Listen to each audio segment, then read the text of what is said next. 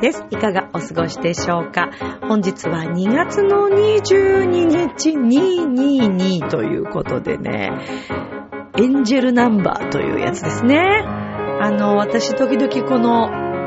ゾロ目っていうんですかねとか、まあみっつもそうですけどよっつとか、えー、同じナンバーがね揃うっていうのはいろんなあのエンジェルたちからのメッセージということで、イ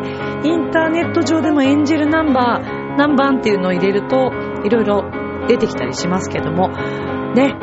今日はにひゃくにじゅうにという、はい、なんとかちょっと嬉しくなるようなね、そんなおめでたい感じの、はい、えー、日にちですけれども、さあこの番組は恋愛、夢、そしてご縁をテーマに不可能を可能にするをモットーにいたしました、私ミッチェルがお話をしていくという番組でございます。さて先週はバレンタインが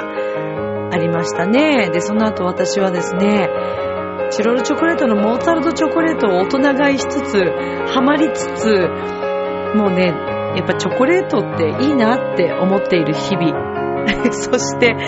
えー、今日はねなんかもしかしたらイタリアの人が来ちゃうかもしれないっていう噂なんですけどね。この番組はちょあへよ .com の協力のもと配信されています。さあでは今週も始まりますミッチェルのラブミッション、皆様ウェルカ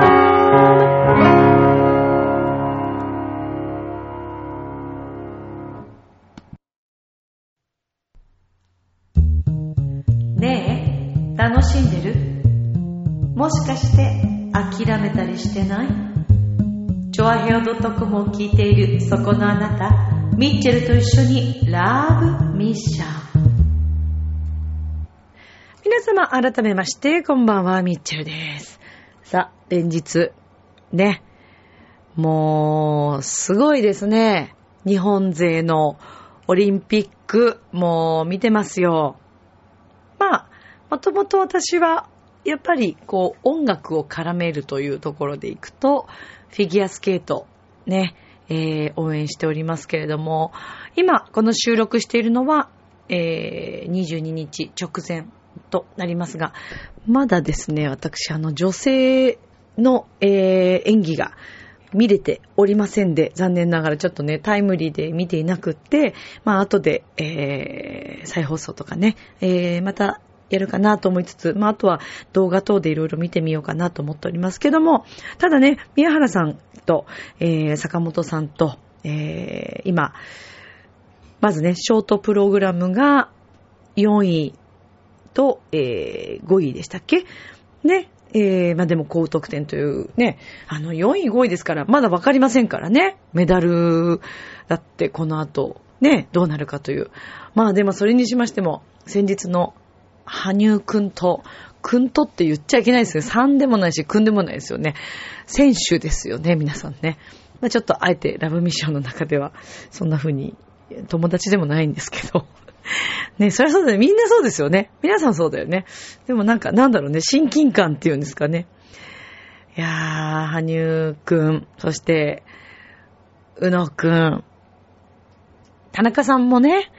あの、いい演技だったと私は思うんですけれども、すごくこう、独特の世界観、個性的な演技で。でね、えー、私はあの、田中さんのあの、演技はものすごくこうなんか、ダイナミック感とか力強さがある方だなといつも思って、えー、いたんですけれども、まあ、今回、えー、ね、金、銀ということで、えー、日本人がワン、ツーをね、飾ったわけですけれども、まあでもね、羽生くんはにかげつかんでしたっけ？ずっとね、リンクの上に立てなかったのに、それだけの演技を見せてくれて、そして実際に金メダルを取る。しかも、前回に引き続きにれんぱのオリンピック金メダルということで、それはもう素晴らしいなと。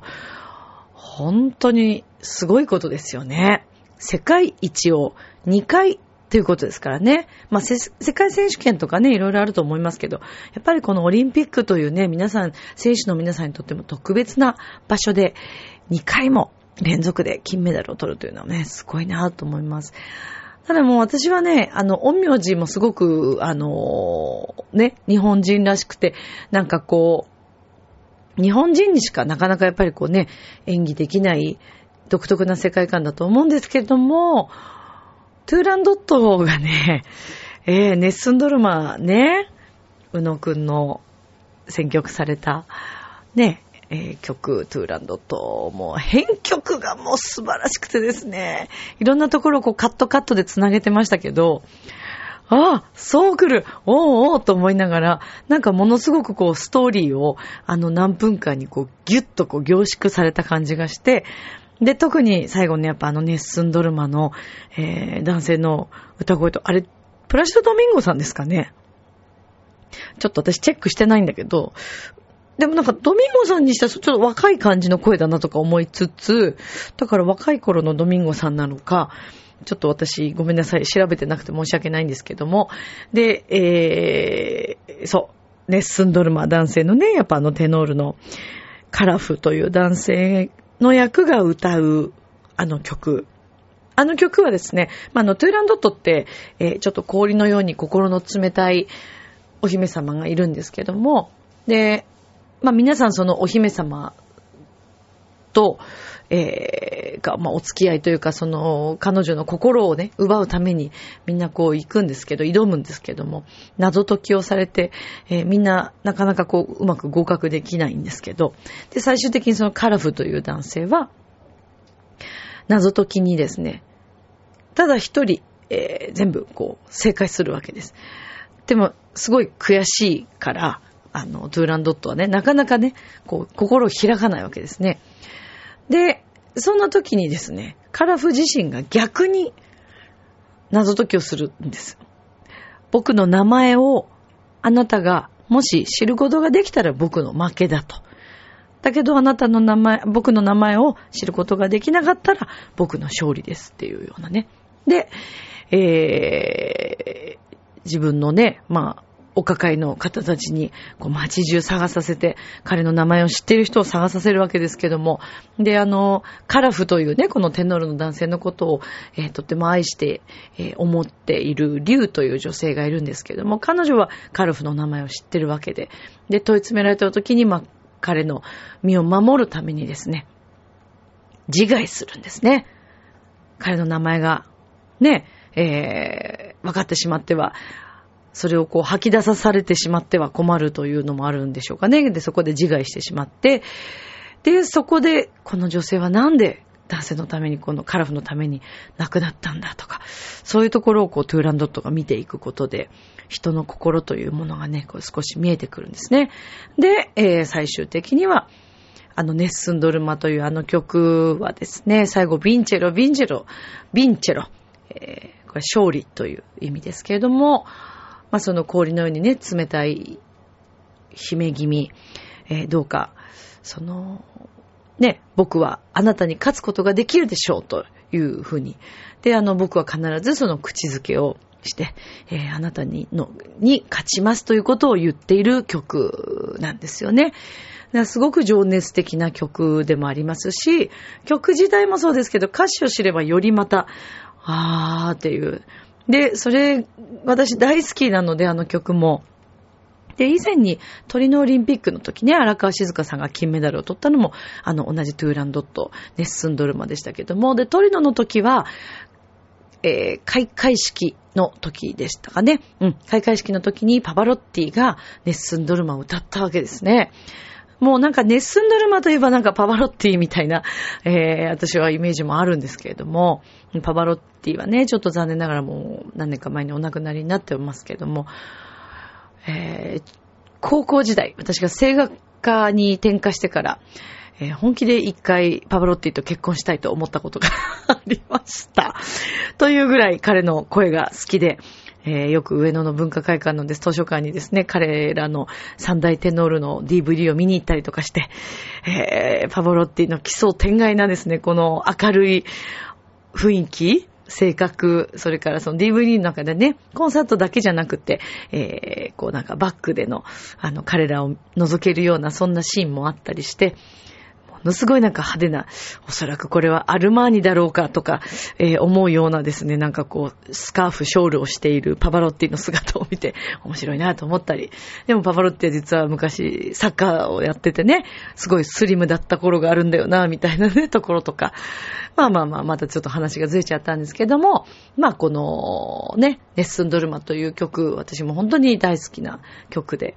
えー、私自身も、あの女性ですけれども、演奏会とか、えー、それから小学校、中学校、小学校かなの公演、中学でも歌ってるか。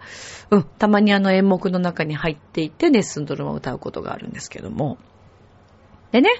そういう内容がこう、私はすごい好きだし、分かっていて、で、さらに、こう、宇野選手が、宇野くんが、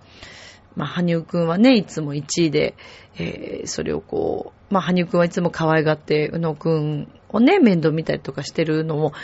なんかいろんな場面でこう拝見していましたけれども、そんな宇野くんがですね、こう着々と着々と、どんどんどんどんこう、羽生くん、目指せ羽生くんみたいなね、えー、思いなんでしょうか。あの、すごいこう頑張ってコツコツと。で、えー、体だってね、そんなすごい大きいわけではないですけれども、その、ね、どちらかというと小柄なやっぱりこう、宇野くんの体全体で表現した、あのレッスンドルマの最後のラストシーン、そして合唱、ラストのね、カットのところでこう合唱につながってましたけど、もう編曲、あれ、つなげた人天才。もう私、もうそれにも感動した。うわ、これ、このつなげ方、あー、あーと思いながら聞いてましたけど、合唱のね、あのラストの部分ね。あれって、あれだけ伸ばすバージョンがあったのかな？それともそれ用にそうしてるのかな？ちょっとわからないですけど、もう本当にね、宇野くんの演技と曲が、で、あと、こうなんか、なんだろう、表情もそうだけど、体から出るすべてのもの、あと体柔らかいじゃないですか。柔軟な体とね、で、うな、うのくん節みたいなの、こう、あの、ちょっと、ちょっとこう、反り返って、膝、膝でこうね、曲げて、反り返るあの難しい姿勢とか、もうなんかすごい、すべてがすごくて、リアルタイムでちょっと、羽生くんが間に合わなくて見れなくて、で、えっと、フェルナンデスさんと、うのくん私、リアルタイムで見たんですけど、お二人は。もう、宇野くんの演技見たとき私泣けましたね。本当に素晴らしかった。で、あの後もね、えー、テレビで再放送したり、いろんなニュースでお二人の演技を、えーまあ、あの流していて、で、そこで、羽生くんの演技ももちろん拝見したんですけども、羽生くんはもちろんね、もう、にかげつ休んでたとは思えないぐらい、リンクに立ってなかったとは思えないぐらい素晴らしい演技をされて。で、フェルナンデスさんもすごいかっこよかったと思うんですね。ただ私あの、ワン、ツー、スリーのさんにんが、お互いに健闘を称え合ってるあの姿にもすごく感動してしまって。で、あの、羽生くんのね、終わった後、自分の足にこう、お礼を言う。それから氷にお礼を言う。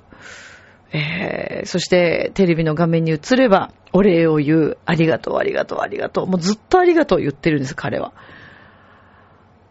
ありがとうなんですよね、すべてはね。私があのいろんなところにこうあの演奏会とか回ったり、えー、地方公演でのホール伺ったりとかするときもそうなんですけど、私も会場をまずリハーサルの時結構練り歩くんですね。で、自分が関わってない曲の時とかがあるんですけども、私もね、あの、会場にこう、席をこう触りながら、えー、よろしくねって言ってこう、あの、触ることがあるんですけども、なんか、見えないものにこう感謝したり、それから見えないものを味方につけるっっていうのが、羽生くんはとっても上手な人なんだろうなと思って。ファンはもちろんですよ。ファンはもちろんもう羽生くん大好き。ファンもついてる。でもそこだけじゃなくて、その先、さらに先へ先へと、こう見据えている、えー、そしてよくわかっている羽生くん。頭いい人だなぁと思って。でもそれを計算づくでやってるとかではなくて、本当に自然に心の底から、えー、いつも感謝感謝お礼を言ってね。で、そうやって自分のことも大切にして、人のこと、えー、そしてファンの方、スタッフの皆さん、コーチ、もう全部全部、すべてに感謝をしているというところがね、もう本当に素晴らしい方だなぁと思って。だけど、なんとなくこう、ふわっとした感じで、羽生くんとはまた全然違うタイプの宇野くんですけども、そんな宇野くんもね、すごくダイナミックで、えー、才能のある方なんだなぁと、すごくなんかあっけらかーんとして銀メダル取っちゃったみたいなね、雰囲気が私には見えたんですけども、それもすごいなぁと思って、そして、さんいになられたフェルナンデスさんもね、あの、こう、羽生くん終わった後ね、こうさんにんでちょっとこう、抱きしめ合ってたようなシーンというかがちょっとちらっとテレビで映って、あーなんか称え合ってるんだなって、なんかで羽生くんとこうハグしながらなんか喋ってて、あーなんか素敵だなと思いましたね。同じコーチなんですよね、お二人はね。だからなんかそういう風にね、同業で同じ一選手で、お互いに同じその舞台に立っていても、足を引っ張り合わないでお互いを健闘し合って、称え合って、応援して、本当に素晴らしい姿を見せていただきました。えー、また、羽生くんがね、えー、日本の旗日の丸をもらっても、フェルナンデスさんのスペインの旗がなかった、まだも持ってなかった時は、自分の国の国旗は広げないっていうね。あれは多分自然にやってたんだと思います。別に計算したわけじゃなく。でもそういったすべての気配り、細やかさ、えー、本当に小さな小さな、あのことを、すべてをしっかりと気配りができる方っていうのは、やっぱりああいう大きな舞台に行った時も、それがこう積み重なってね、大きな、それが大きな気配りになるんだなというのも、なんか拝見していてそんな気がしたんですよね。だからね、私もそんな風になれたらいいなと、えー、尊敬して、で、あのー、させていただいてね、勝手にね、あのね、お会いするということはもう、あの、なかなかないでしょうから、あのー、遠くからね、応援させていただいて、そして、えー、羽生選手のような精神と、そして、うど、うどくんのような、えー、ダイナミックさ、マイペースさ、ね、えー、みんなの演技を自分の直前でもちゃんと見て、自分でちゃんと分析して、この演技ができたら何点取れる、取るだろうなとか、そこまで考えていたという、あの、落ち着きを。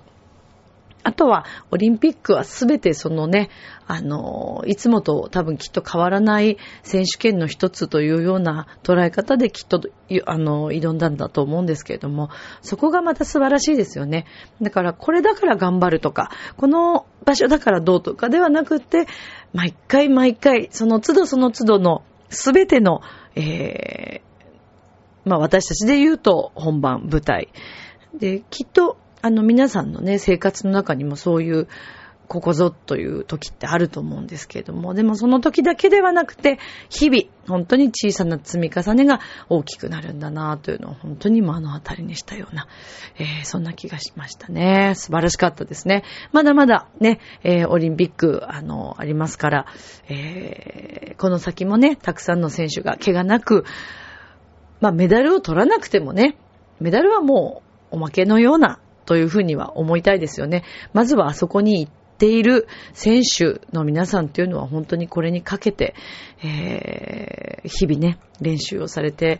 努力を積まれていらっしゃいますから、もう本当にその世界の晴れ舞台で自分の演技だったり競技の、ね、結果を出すということ、えー、素晴らしいなと思います。本当に私も応援させていただいております。さあ、えー、先週はですね、まあ、バレンタインがありましたけれども、まあ、私ね、先週もお話しした通り、えー、今回はバレンタインというバレンタインを全然していなくって、えー、いなくてっていうか、まあ、個人的に渡す方が特に、はい、あの、なんか、うん。まあ、だから、ね、そう、彼氏がいるわけではないので、なので、えー、なんか本命チョコとかそういうのはもちろんなくだったんですけども、まああのね、お世話になっている方、えー、大切な方にはお渡しをさせていただきましたけれども、まあもちろんね、お渡しをさせていただいた方に対しては、あの、いろんな意味でのね、あの、本命なんですけどもね。そう、でもなんかこう、で、いわゆる作ってあげてとかっていうのも特になく、まあでも、あの、びっくりしたのがですね、私の動画のチョコレートという曲がですね、一気にすごい配信回数が、ちょっとあれなんか間違いなんじゃないかというぐらい、何千も繰り上がっていて、ちょっとびっくりしました。すごく嬉しかったです。すごいんですよ。毎年毎年、私そんなしょっちゅうチェックしないので、あの、時々、そしてあの、このバレンタインの時期はまあチェックするんですけど、そうするとね、なんか年々回数がどんどん上がっていて、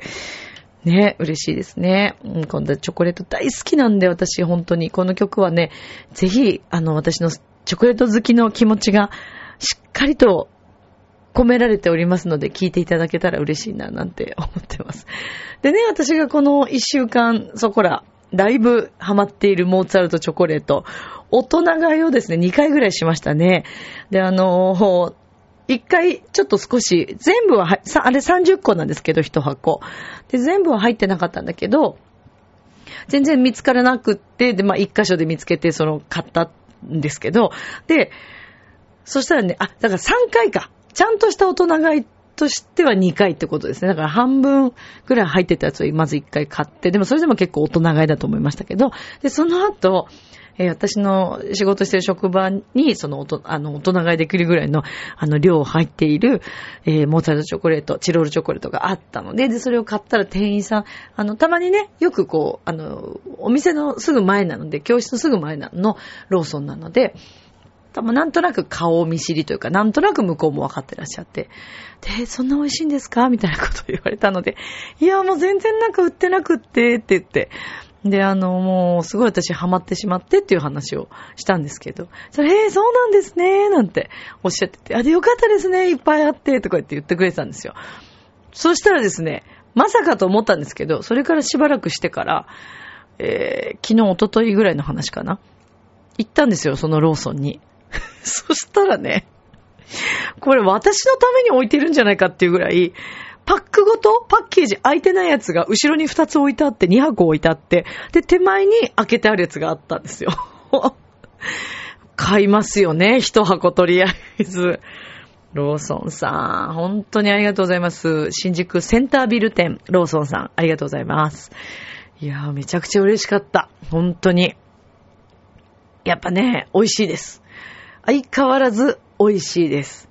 まあなので大切にね、であと皆さんに配ったりなんかしながらはいいただいてるんですけれども、まあぜひあのこのモーツァルトチョコレートまだありそうなのであるところにはね見つけてみて、そして食べてみてください。でまあ今日はねなんとなくそんな気分になったので、えー、彼をですね呼んでみました。では続いてのコーナーです。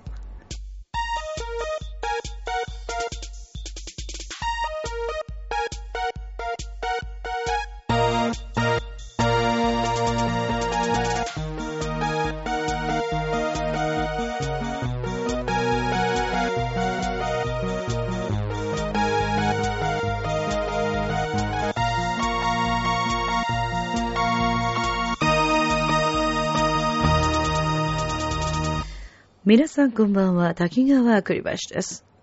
突然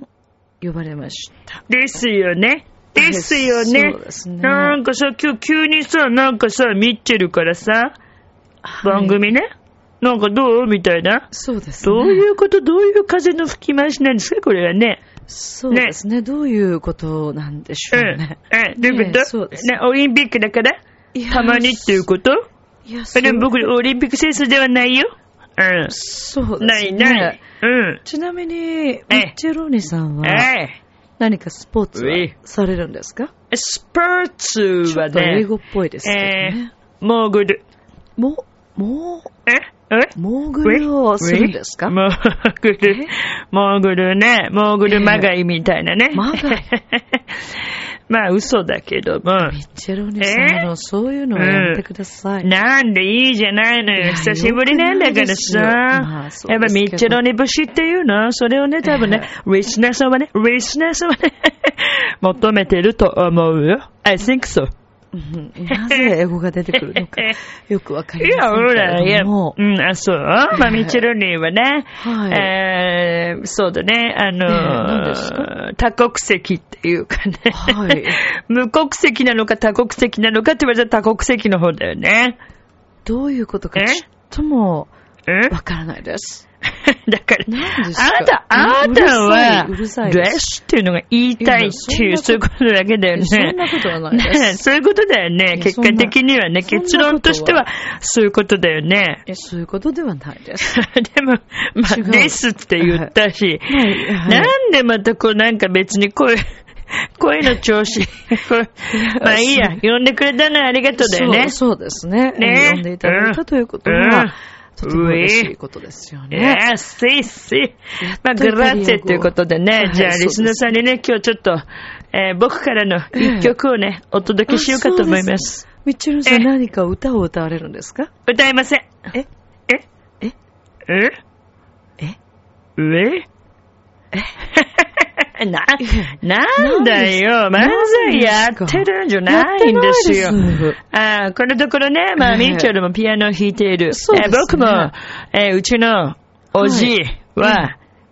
一応ね、どっしりということで、そうでしたね、え僕の名前もジョアキーノ・ミチェロニですから、そうですね、えおじはジョアキーノ・ミ、えー、ロッシエティ間違えたらミチェロニ、ミチェロニは僕だ。そうですね、えー、ジョアキーノ・ミチェロニじゃなくて、もうわかんない、ジョアキーノ・ロッシエティなんですね。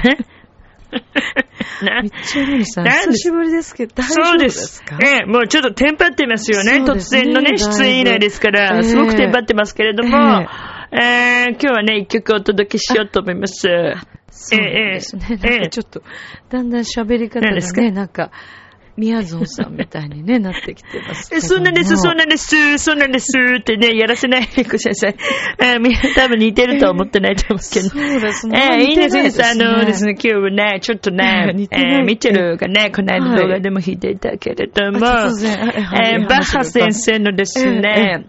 えー、バッハのインベンションというのがありますね。そうですね。えー、これ、音大生はじめピアノを習う方は大体みんな、えー、平均率とか、えー、弾くんですけれども、はい、まあ、その中のね、ごばんという曲がありましてね、これが本当に素晴らしい曲でね、これはちょっとね、お届けしたいと思います。えー、そんなんです。あの、もうそんなに頑張らなくていいんですけども。そうですか。では、えー、今日はいっきょく、ミッチェロニさんの演奏で、バッハのインベーションよりごばん聴かせていただきます。それでは、どうぞ。プレゴ。は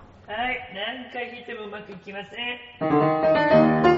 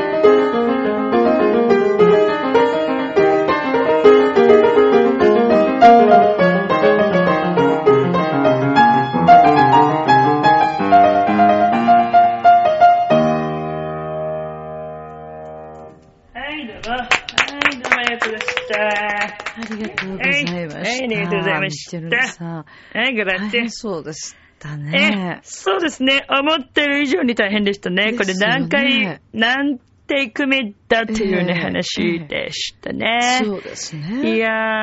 もうなんか最後の方はね、この曲本当は僕は愛おしい気持ちで弾きたかった。えー、なるほど。でも、えー、間違いすぎて、はい、怒りに変わってきましたね、後半はね。それであの後半の強いタッチというのは、それはやっぱり怒りのタッチだったという解釈でよろしいですか？まあ怒りのタッチっていうね、そういう表現もまあ、まああるっちゃあるんだけど、別にあの、バッハのインベンションに関しては僕は特に怒りは持ってないんだけれども、はい、まあ結果的にはそうなったっていうことでね、滝川さんの今の表現で間違いはないよね。そうですよね。うん、まあね、こんなね、感じで、はい、えー、今日ね、久しぶりに呼ばれました。えー、いきなり締めましたけれども、ね。えー、締めた、締めた。うん、クローズ。久しぶりのラブミッション。ああ、そうだね、えー。やっぱり楽しいよね。そうですね。えー、まあミッチェローニーのね、また時代がやってきたのかな、なんてね、呼ばれたのかな、なんつってね。あだからまあね、ええ、呼んでいただけるならね、またリスナーさんからね、ええ、あ僕の声聞きたいよなんつって、えー、そんなね、えーまあ、お話があるのであれば、えー、僕はここに出てきたい、そういうふうに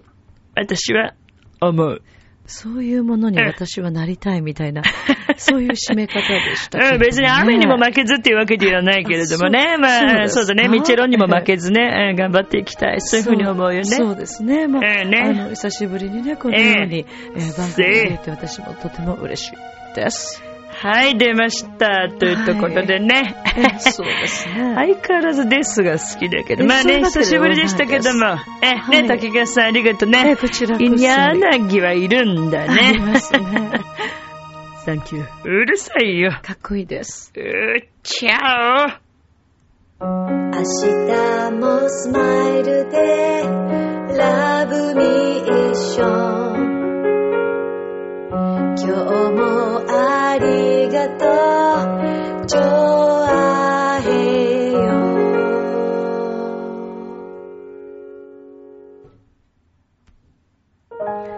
はい、エンディングです。いかがでしたでしょうか。久しぶりにちょっとね、えー、彼らを呼んでみましたけれども、えー、あのちょっとねバッハをね弾いてくれましたが、楽しんでいただけましたでしょうか。